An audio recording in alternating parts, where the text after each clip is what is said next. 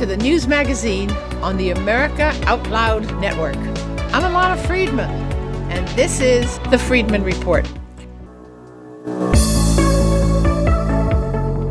Over the last few weeks, I've been concentrating on the news right here in the U.S. the COVID 19 virus and the Black Lives Matter demonstrations, and we talked about how they were commandeered by Antifa, anarchists, Marxists, and socialists who were, as it turned out, not spontaneous at all, but were heavily funded and organized by people like George Soros and his Open Society foundations. And then there were all the other unfolding stories, including the uncovering of the deep state and, of course, the upcoming presidential race between Donald Trump and Joe Biden. And these are all important stories because they are all developing into a perfect storm that will shape the foundation of our country for years, maybe decades. Now, what do I mean by a perfect storm? Well, according to Merriam Webster, a perfect storm is a critical or disastrous situation created by a powerful concurrence of factors. And that, my friends, is what we are living with today. It began with the shocking impact of the Chinese coronavirus, when it first hit our shores in January. It came slowly, then more and more quickly until it overwhelmed us and changed the way we lived and worked, the way we educated our children, and the way we related to our family, our friends, our coworkers, and even to strangers. Then something else happened.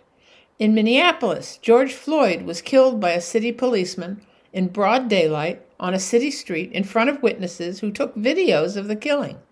It kindled what looked like spontaneous demonstrations by Black Lives Matter and released the trigger for huge riots in cities throughout the country. And even in other countries, riots had been planned for a long time.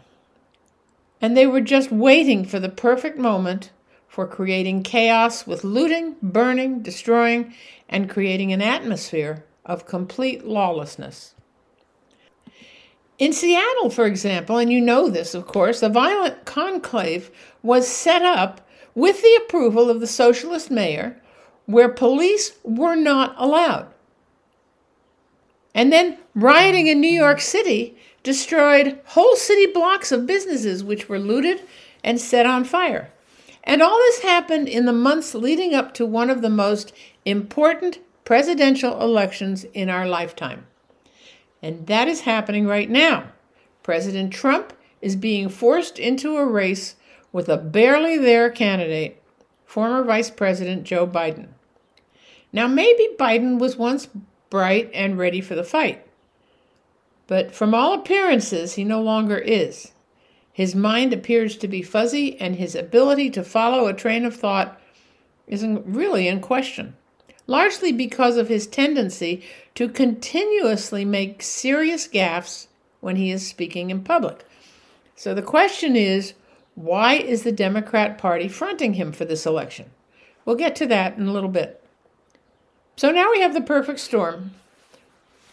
And in this case, it is a combination of the Wuhan virus, the chaos in the streets, and the upcoming presidential election. So, where do we begin? Let's start with the virus. I'll keep it short because we all know more about the virus than we would like to. It started in China, where it was designed in a virology lab in the city of Wuhan, and from where it was released, probably by accident, into the general population sometime in November. That's as much as we know about that. It spread rapidly in the region, but the CCP, the Chinese Communist Party, which is the government of China, suppressed all the information about it, even among the Chinese people themselves. And they punished anyone who released any information about it.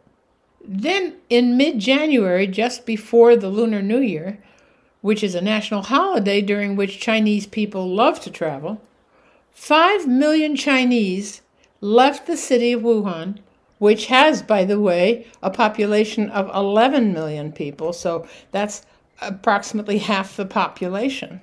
And many of them traveled abroad to places like Europe and the US. The Chinese government didn't say anything about the epidemic that was now running rampant in Wuhan. But they knew that anybody from Wuhan who was traveling abroad would very possibly be carrying the virus with them and would be likely to infect anyone with whom they came in contact while they were abroad. But still, the CCP told no one. And they unleashed a pandemic of the worst kind on the entire world. On January 31st, word started leaking out about the epidemic in China, but there was not a single case that had been identified in America. Nevertheless, President Trump ordered a freeze on all travel from China. It was too late, of course, and it was only a matter of time before the virus began to spread to every state in the country. I don't have to tell you what happened next. We all know it. We all experienced it in one way or another. Lockdowns, stay at home orders, closure of most small businesses and many large ones, and the daily counts of the sick and the dead. And fear. Fear of this virus with its ever changing symptoms and no known cure or vaccine to prevent it. And one of the terrible consequences of these orders that forced us to stay at home in close quarters with our families for an extended period of time was the violence against our children and against each other that resulted in some families and spilled out into the street where others were hurt. Then came the death of George Floyd and the marches and the riots that followed. So let's talk for a minute about spontaneity. It's something that a person does on the spur of the moment, almost without thinking. And sometimes demonstrations happen on the spur of the moment, as they did in Minneapolis on May 25th. That was the day that George Floyd was killed. But what happened next wasn't spontaneous at all. The concept of staging spontaneous chaos isn't new. In the Occupy Wall Street demonstrations back in 2011, demonstrators took over key locations in a number of U.S. cities they pitched their tents and they moved in. They were recruited from ads that were placed on Craigslist, asking for volunteers and offering to pay expenses and per diem. Demonstrators descended on the cities and set up camp, some for weeks. In Ferguson, Missouri, after the shooting death of Michael Brown at the hands of a police officer in 2014, the rioters came in from out of town and looted and burned the little stores, the mom and pop stores that were owned by members of the very community that the world was being told they were rioting for. Here is a perfect example of a fake news story about the riots in Ferguson, about how the people of Ferguson were so angry about Michael Brown's death that they were burning down their own neighborhoods. Only that is exactly not what happened. And it shows not only what the looters and arsonists were all about, that they were not local, but that they had been recruited in advance and were waiting for that trigger that would enable them to come into town and create havoc. It may be that Ferguson was a trial run and that the riots in Baltimore, with the rioters and looters brought in to create the riot. So let's say that they were recruited. How did it work? Here's an example of a recruitment advertisement. The heading says Movement Support Fund, application here. Organization for Black Struggle and Missourians Organizing for Reform and Empowerment are pleased to offer travel funding for individuals and grassroots groups that are working to advocate for police accountability and black lives. A fixed sum of $20,000 has been set aside for this initiative. Applications are fulfilled on a first come, first served basis until the fixed sum is exhausted. In your application, Please honor the guiding principle that your funded work slash travel be collaborative and shared out with as many people as possible. Travel funding is available for individuals, $300, groups of three plus people, $1,000, and large collaborations of six plus, $2,000, to take trips that directly help attendees advocate for police accountability and black lives. Applications must be submitted two weeks before your departure date. Now, this is interesting because it looks like they were waiting for something to happen in Missouri. And we don't really know how this all connects. But that ad appeared And this is an example of how these organizations got people to come from other places and come together in the place where the riot was to take place. Now, my sources tell me that these outsiders are not the nicest people in the world, and in fact, they were mostly recruited from gangs and anarchist groups. This is their meat, this is what they love to do. So when they are called, they come, and if there's a group like Black Lives Matter that they can blend in with, even better. The idea is to riot, to loot, to burn, to destroy, to basically create a breakdown in law and order. And that is what happened in Ferguson in 2014 and in Baltimore in 2015. But these were single local riots. Now it was time for something bigger and broader in more than one city, in many cities, even internationally. And so it was. All they needed was the trigger. They were prepared. So when on May 25th, George Floyd was killed by a Minneapolis cop, it didn't just go away. Killing Floyd was completely unnecessary. It was cruel, and judging from the videos, it seemed intentional. And so it was the perfect trigger for a spontaneous, that's in quotes, outcry and demonstrations in cities all around the country. But in no time at all, less than 24 hours, I think, the peaceful demonstrators were replaced by violent rioters driven into town, in some cases in fancy cars, in cities all around the country. In New York City, rioters were ferried from place to place in $100,000 cars and SUVs. And in California, a luxury car dealer was attacked and 70 high value cars were stolen in one night. These are not spontaneous attacks, they're highly coordinated events. The damage was excessive, and a lot of people got hurt. And when the looting and burning got old, when murder became the new trend, the CHOP encampment in Seattle was dismantled, and a new kind of destruction was put into play. Taking a leaf from Charlottesville, the violence in August 2017, the newest tactic was to pull statues representing the Confederacy off of their pedestals to destroy them if possible. This is supposedly a statement against anything having to do with slavery. Only it didn't take long for the mobs to pull down other statues as well that had nothing to do with the Civil War or slavery. Christopher Columbus, for example, because he brought the common cold with him from Europe and infected the indigenous people who had no immunity and who died from it. And Thomas Jefferson and George Washington, because they owned slaves. And they even defaced a plaque dedicated to Paul Harris, who lived long after slavery had ended and founded the Rotary Club, one of the premier service clubs in the world, because, quote, he might have been a racist, which of course he wasn't. I talked about that last week. And the worst of all, this breaks my heart vandals cut down a flagpole honoring 9 11 heroes. The illogic and downright stupidity of these mobs destroying things they know and care nothing about for no apparent reason, leaves no doubt that this was destruction for its own sake, and the deeper significance that was supposed to be the theme and guiding principle was simply an excuse for violence. So now we've talked about two storms brewing.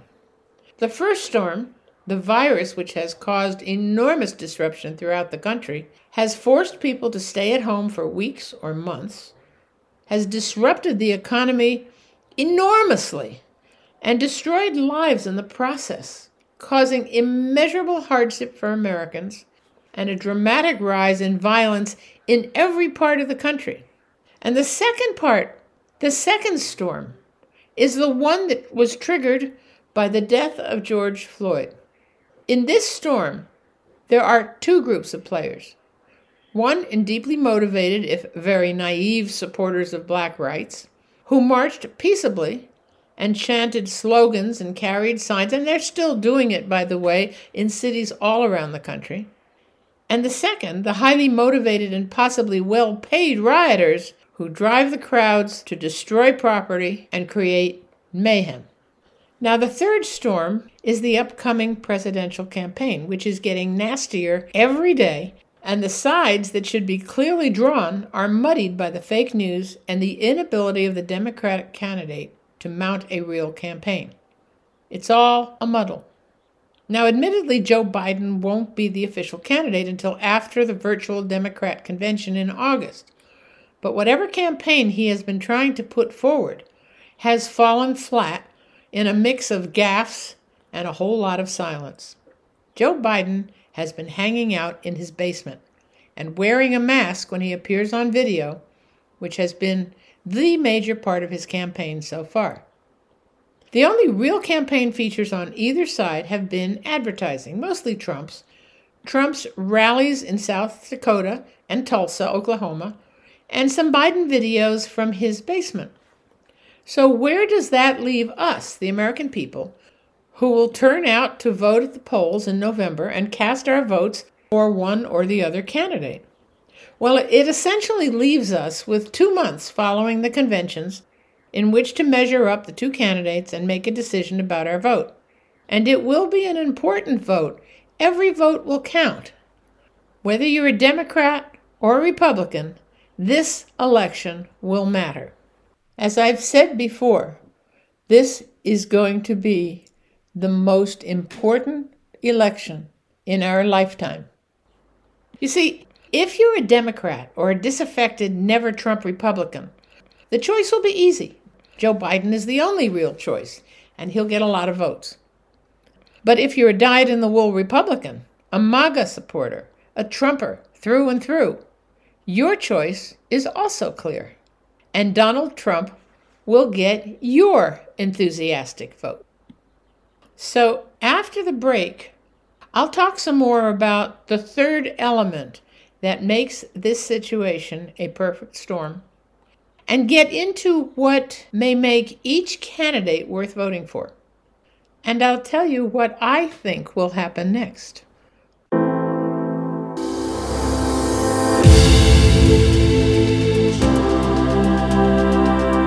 Spreading the out loud truth from sea to shining sea. AmericaOutloud.com is the voice of liberty and justice for all. The goal is to deliver a message of truth, inspiration, and hope to the world, to unite people from all backgrounds and beliefs in an effort to advance humanity. We are the vision of the voices. Welcome to the new era in communications, America Out Loud Talk Radio.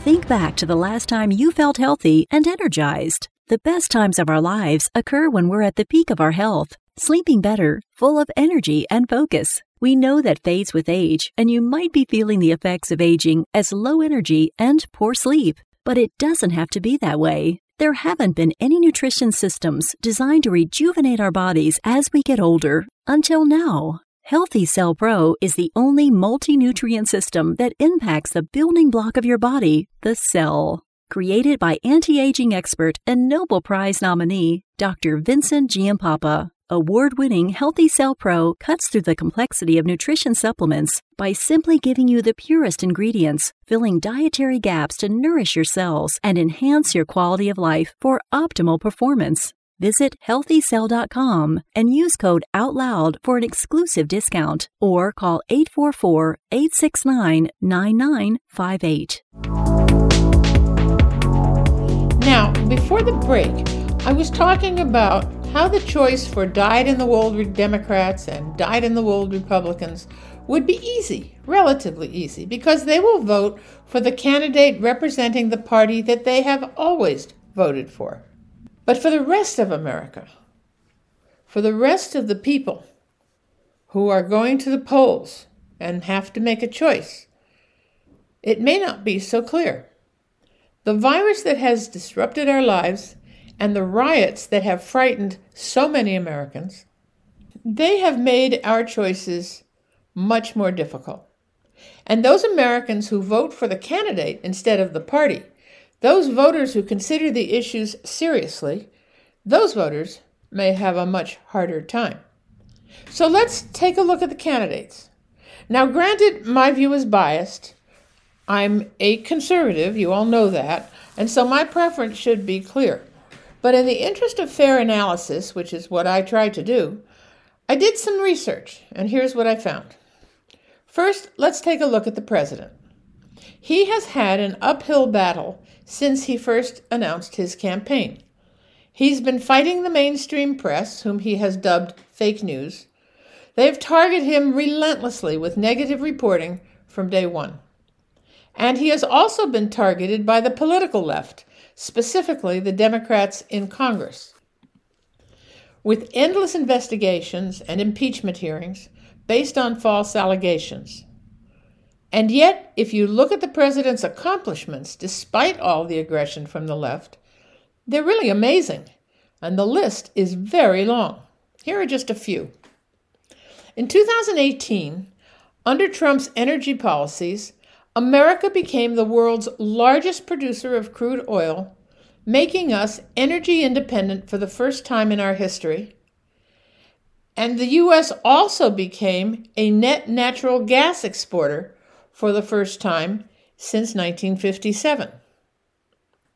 In March 2019, Trump signed the biggest wilderness protection and conservation bill in 10 years. This bipartisan bill designated 375,000 acres of wilderness in California, expanded Death Valley and Joshua Tree National Parks, and added 2.4 million acres of public lands and water overall. In June 2019, the President signed an executive order that requires all healthcare providers to disclose the cost of their services so that Americans can be informed about the price of healthcare provision. In June 2017, Trump created a White House VA hotline to help veterans. By November, it was fully functional on a 24 7 basis. It was mostly staffed by veterans as well and by direct family members of veterans. Then in 2018, President Trump signed the First Step Act, which was a criminal justice reform bill that addressed inequities in sentencing law that disproportionately harmed black Americans and it also expanded judicial discretion in the sentencing for nonviolent crimes. Over 90% of those who received retroactive sentencing reductions in the First Step Act were black Americans. Did you know that since Trump took office in January 2017 and before the sudden coronavirus pandemic in early 2020, the overall poverty rate fell to a 17 year low of 11.8%. And the poverty rates for African Americans, Hispanic Americans, and Asian Americans reached their lowest levels since the United States began collecting such data, and consumer confidence and small business confidence was at an all time high. In the Trump economy, more than 7 million jobs were created, more Americans were employed than ever recorded before in our history, and more than 400,000 manufacturing jobs were created. The jobs Obama said were never coming back. Since he became president, Trump finalized new trade agreements with South Korea, Japan, and with Mexico and Canada together. He also secured $250 billion in new trade and investment deals in China, in the first phase of that trade deal, and a $12 billion trade deal with Vietnam. And one more thing it was on his watch that over a dozen American hostages were freed. And Trump also began building his promised wall at our southern border. And he also directed the education secretary to end Common Core, which was probably the worst educational program in American history, and a compelling argument against federal control of education. I could go on, but you, you get the idea? Even the Washington Post published a column by former Bush speechwriter and columnist Mark Thiessen, who agreed that Trump had been successful at keeping his campaign promises. He wrote, quote, the fact is, in his first two years, Trump has compiled a remarkable record of presidential promise keeping. Unquote. And I agree wholeheartedly. Okay, now let's take a look at Joe Biden's accomplishments during his 48 years in government office. In order to be as fair as possible, I did a fair amount of research to find out what Biden had really accomplished in his long career in elected office. It wasn't nearly as much as I hoped to find because I really wanted to create some sort of comparison. It was tough. But here's what I did find. After serving for two years on the New Castle County Council in Delaware, Biden won a surprising upset victory for a seat in the U.S. Senate at the age of 29. But before he could take his seat, his wife and 13 month old daughter were killed, and his two sons were hospitalized when a tractor trailer plowed into their station wagon. Still, he went to Washington, commuting from Delaware so he could take care of his two sons, and he ultimately served in the Senate for 30 years, including eight years as chair of the Judiciary Committee and four years as chair of the Foreign Relations Committee. He also ran for president twice himself, but his campaign in 1988 was cut short by a plagiarism scandal, and he tried to run against Hillary Clinton and Bernie Sanders early in the 2016 election. He later served eight years in the White House as vice president under Barack Obama. Jim Kessler from Third Way said about him, quote, He's always been a solid mainstream Democrat who was able to get a lot of things done, unquote. Well, it seems that that is not so true anymore. Because, as I said, I did a lot of research to find out exactly what he had accomplished in his long public career. And I found some things. He played a key role in passing the Brady Bill, an assault weapons ban, through the Senate in 1994. And four years earlier, he sponsored the Violence Against Women Act, which challenged the long held attitudes that domestic abuse was a quote, family matter, unquote, and prevailing opinions that victims of sexual abuse brought it on themselves. Biden had dozens of women tell their stories, and the bill finally passed in September 1994 and criminalized behavior that was once thought to be acceptable. Biden calls it, quote, my proudest legislative achievement, unquote. During the Bill Clinton era, as chairman of the Judiciary Committee, Biden pushed through a number of bills dealing with crime, including opening community centers on the weekends to give teenagers a safe place to hang out. But these bills also contained what were later thought to be excessive penalties for relatively moderate crimes. And that led to the imprisonment of minorities in far greater numbers than was reasonable. Biden is known to have said some some things about race and women that today would be considered very politically incorrect and unacceptable. Just as recently as last year, he was accused of snuffling the hair of women when he stood behind them. Very strange. He also made some racially insensitive remarks throughout his career. As recently as a few weeks ago, when he told his audience from his basement that if a person of color chose not to vote for him, he said, You ain't black, unquote. As vice president during the Obama years, Biden was active in promoting the passage of the Affordable Care Act and creating the stimulus package, which required borrowing money to build infrastructure. Now, how do you measure Biden's many years of experience in government with his limited number of accomplishments, with Trump's three and a half years of experience in the White House, and his long list of accomplishments that seem to be too many to count. You might say that in his role as president, he had the authority to do things that Biden never had the authority to do. True.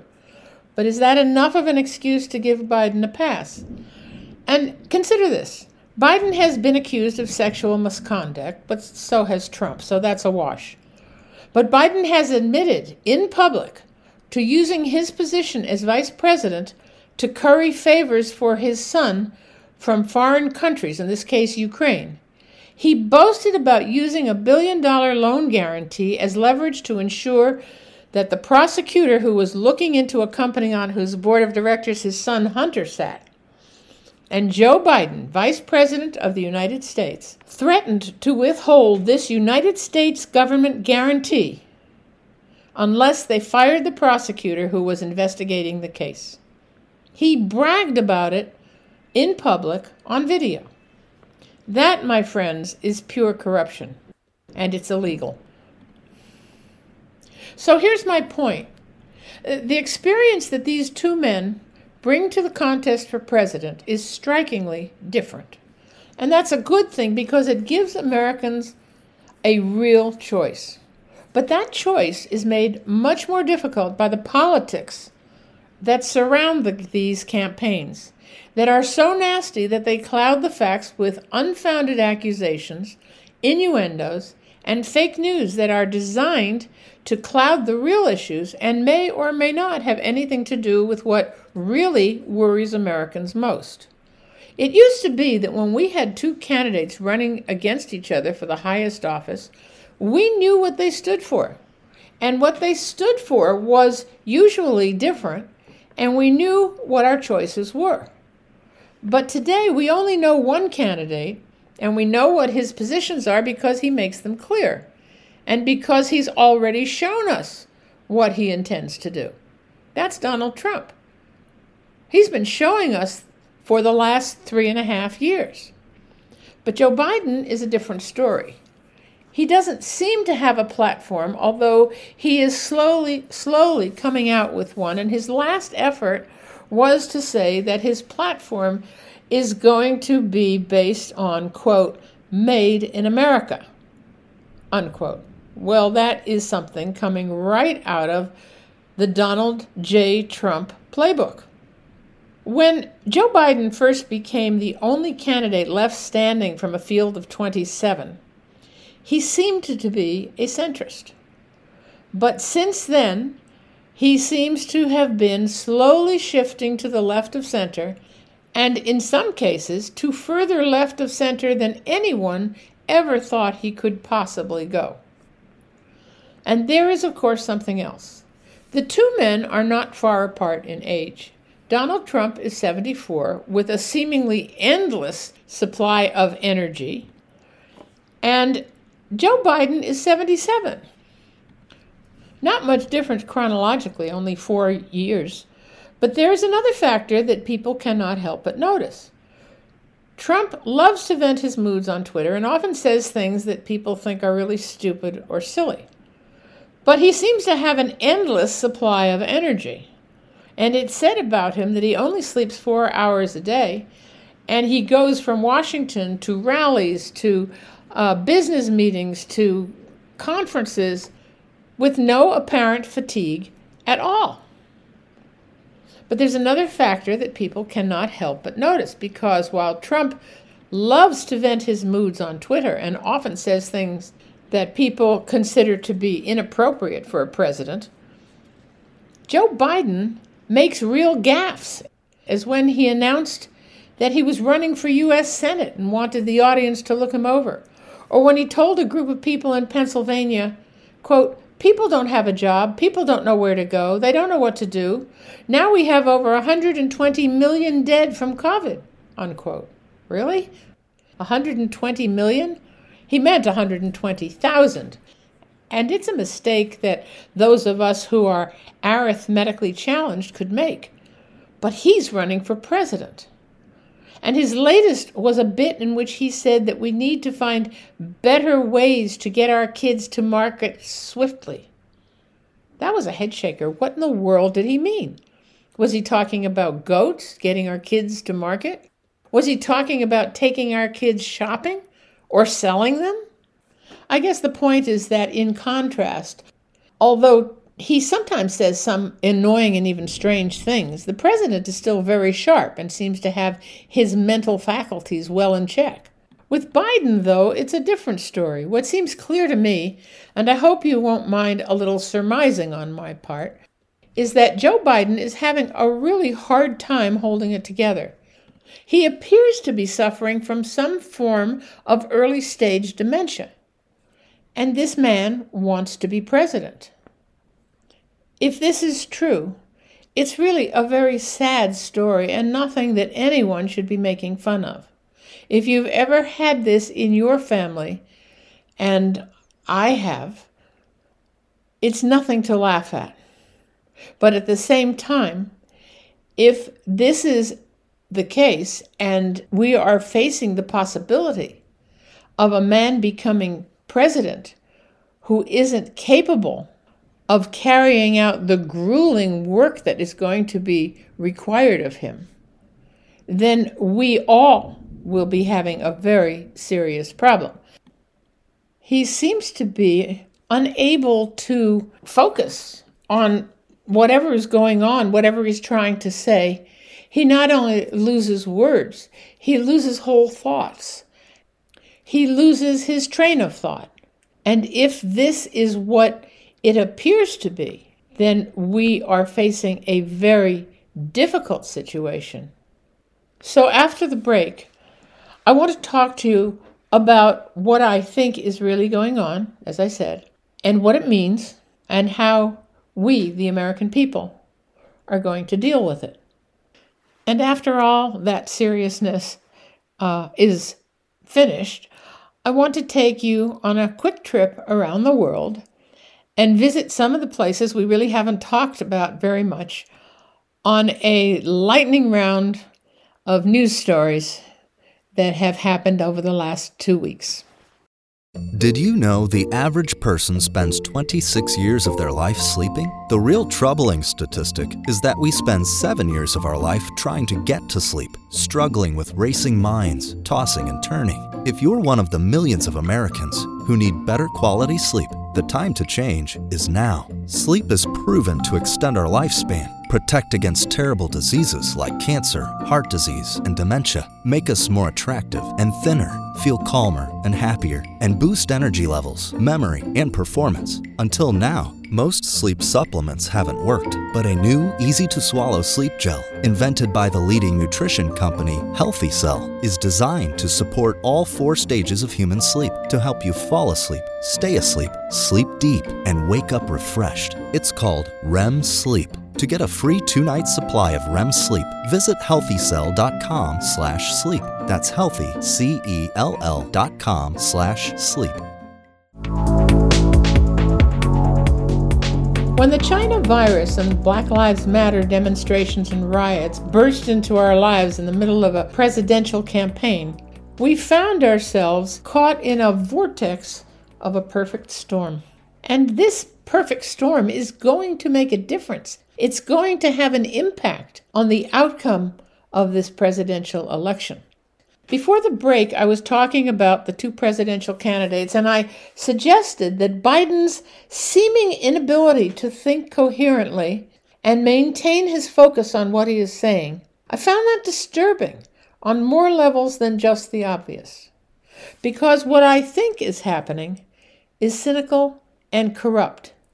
And it's under the surface, it's not something that we're going to be able to see. But I think we should be aware of the possibility because the stakes couldn't be higher.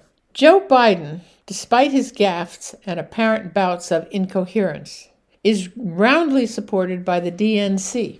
And my question is why? Are they propping him up and assisting him in every way possible in order to be in control if he makes it to the White House? And here's another thought Is it possible that once Joe Biden is in office, they plan to invoke the 25th Amendment and remove him from office? The 25th Amendment states, quote, in case of the removal of the president from office or of his death or resignation, the vice president shall become the president, unquote. And then it goes further as it describes the process. Quote, Whenever the vice president and a majority of either the principal officers of the executive departments or of such other body as Congress may by law provide, transmit to the president pro tempore of the Senate and the Speaker of the House of Representatives their written declaration that the President is unable to discharge the powers and duties of his office. The Vice President shall immediately assume those powers and the duties of the office as acting President. Unquote. And in this specific case, the Vice President would be someone who has been handpicked by the DNC, someone they can work with, someone they feel they can control. Now, mind you, this is just a theory, it's my theory. But if it is true, if this is really what the DNC has in mind, it's a conspiracy, and we need to watch it carefully.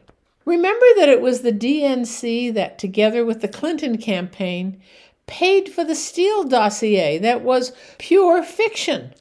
But it was used to fabricate a case for the warrants that allowed the FBI to spy on private American citizens. There's a good reason to suspect the DNC. And now, I promise to try to put all this together and explain the perfect storm that we're now living through. Because all the pieces, the different pieces, are affecting each other. And we need to wrap our heads around what is happening to us. Our country is in crisis.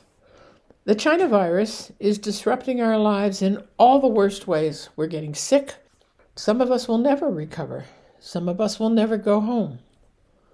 There are people who are afraid to go out, to be with other people, to go back to work. Some of us have to go back to work, and that, for some, is terrifying. Our children need to go back to school, but parents worry if they'll be safe. We are all caught between a rock and a hard place. Life needs to return to some kind of normalcy, but the reality is that until there is a cure for the virus, until there is a vaccine to protect us from it, we cannot go back to true normalcy. And now the CDC is telling us that this winter, when the flu season arrives, it's going to be double jeopardy and worse than ever. And then there are the demonstrations and the riots, the mob scenes in which people expose themselves to both the virus and the violence virus, and violence. Not a happy combination. They call for defunding the police. And in the places where that has happened, the crime rate has shot up.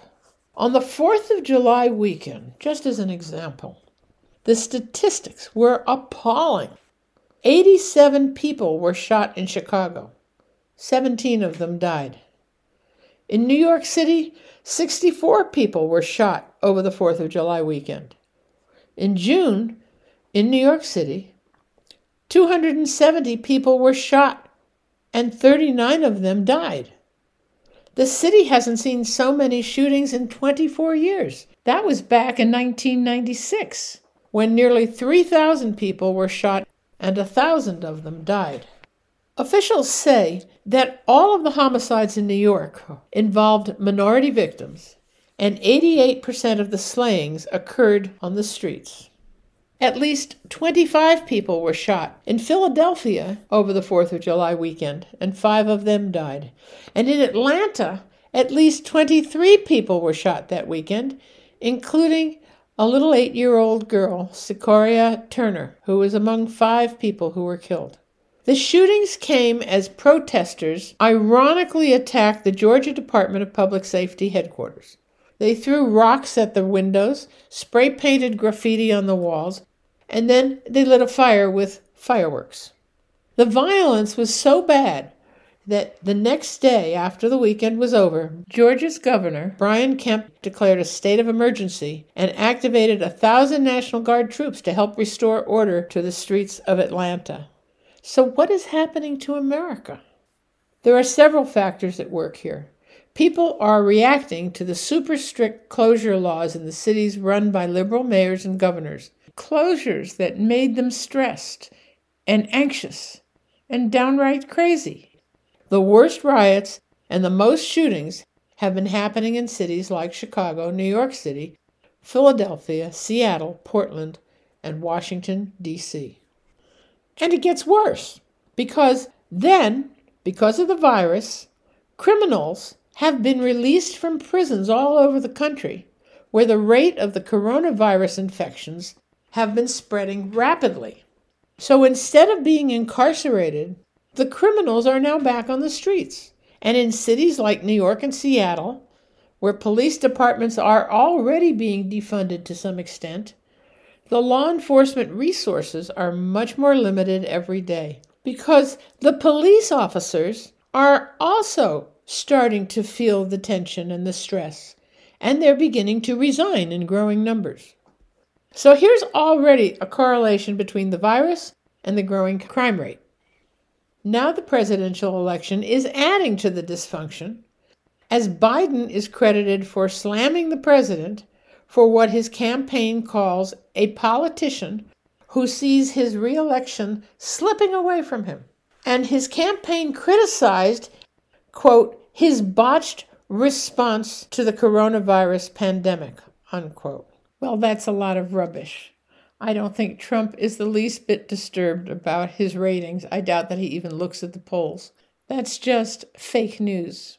Still, there are two things that are interesting about this because, first of all, there are many of us who think the president didn't botch things at all, that he actually did more than anyone ever expected him to do in the face of this enormous crisis. No, Biden is wrong. The president did not botch his response to the coronavirus pandemic. How dare you, Joe Biden and your crew?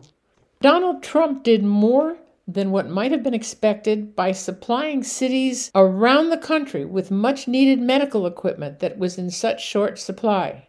And he urged manufacturing companies to retool their production lines to produce ventilators and PPE for the medical staff who were risking their own lives every day to care for the COVID 19 patients.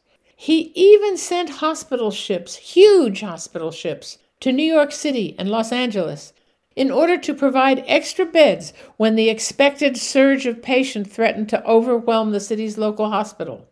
No, Trump did not botch his response, but New York Mayor de Blasio did when he left the ship virtually empty in New York Harbor.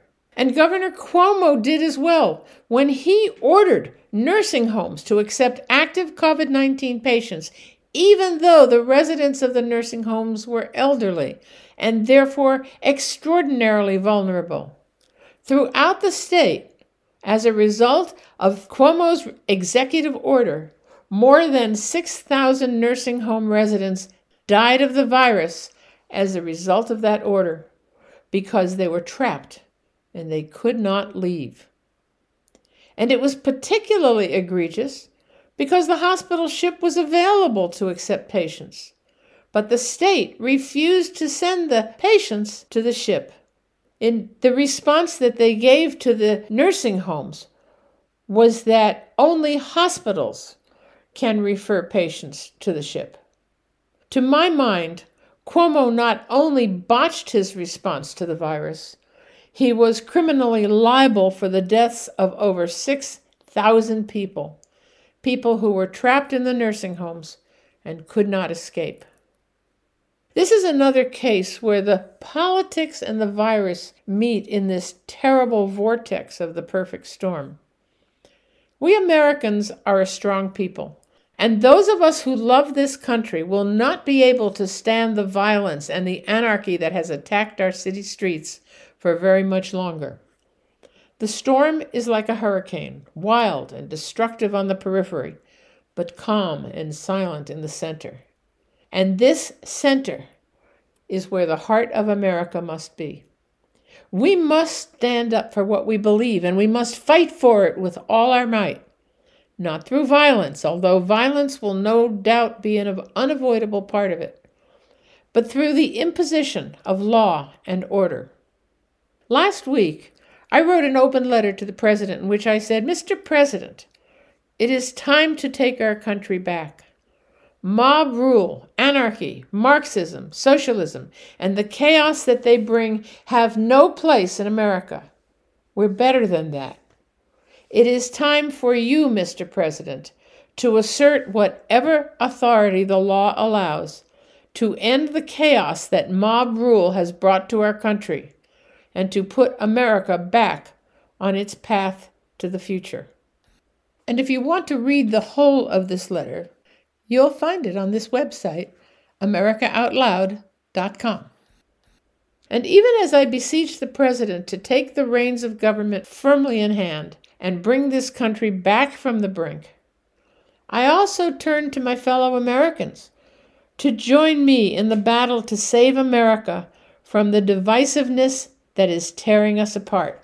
We all fight in different ways. I can no longer march with demonstrators, and in the face of this pandemic, I no longer travel very much either.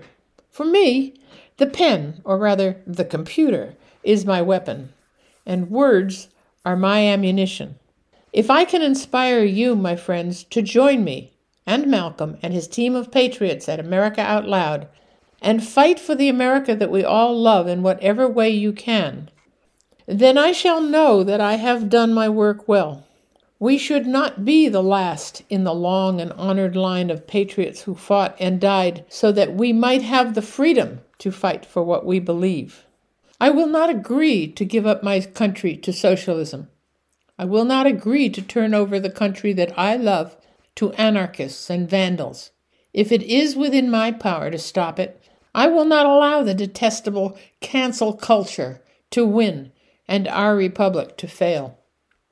I will continue to speak and to write as long as it is within my power to communicate.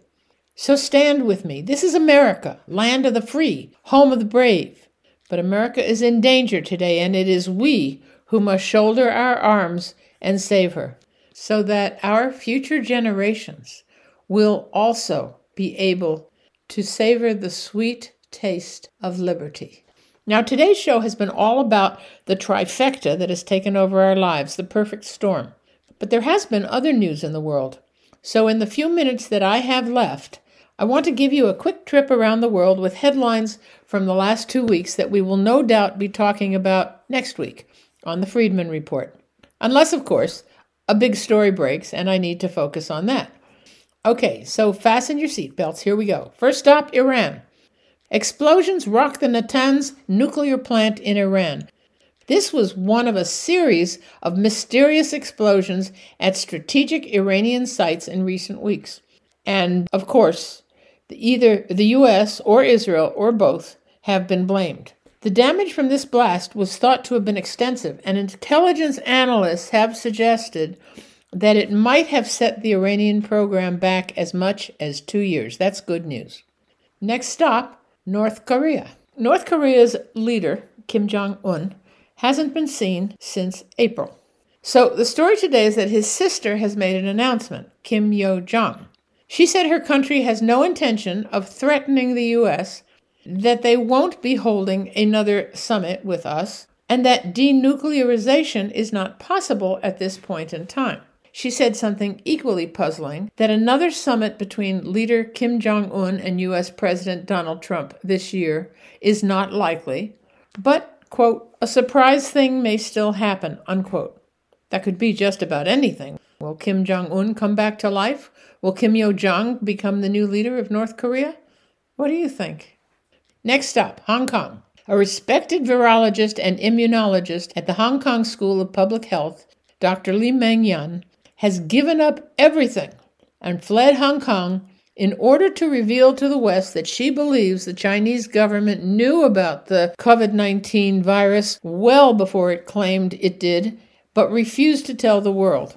One of her friends, who was also a scientist, had first hand knowledge of the cases and purportedly told Yan on December 31st about human to human transmission well before China or WHO admitted such spread was possible. In fact, WHO's director denied it until January 22nd, a whole month later, when he acknowledged that there was evidence of human to human transfer. So much for Chinese honesty. Next stop Israel. This is a nice story about a Hamas officer who escaped to Israel after spying for the Jewish state for 11 years. Unconfirmed reports claim that he escaped to an Israeli military boat and he brought with him his laptop, surveillance equipment, and, quote, classified documents, unquote, which might be harmful to Hamas.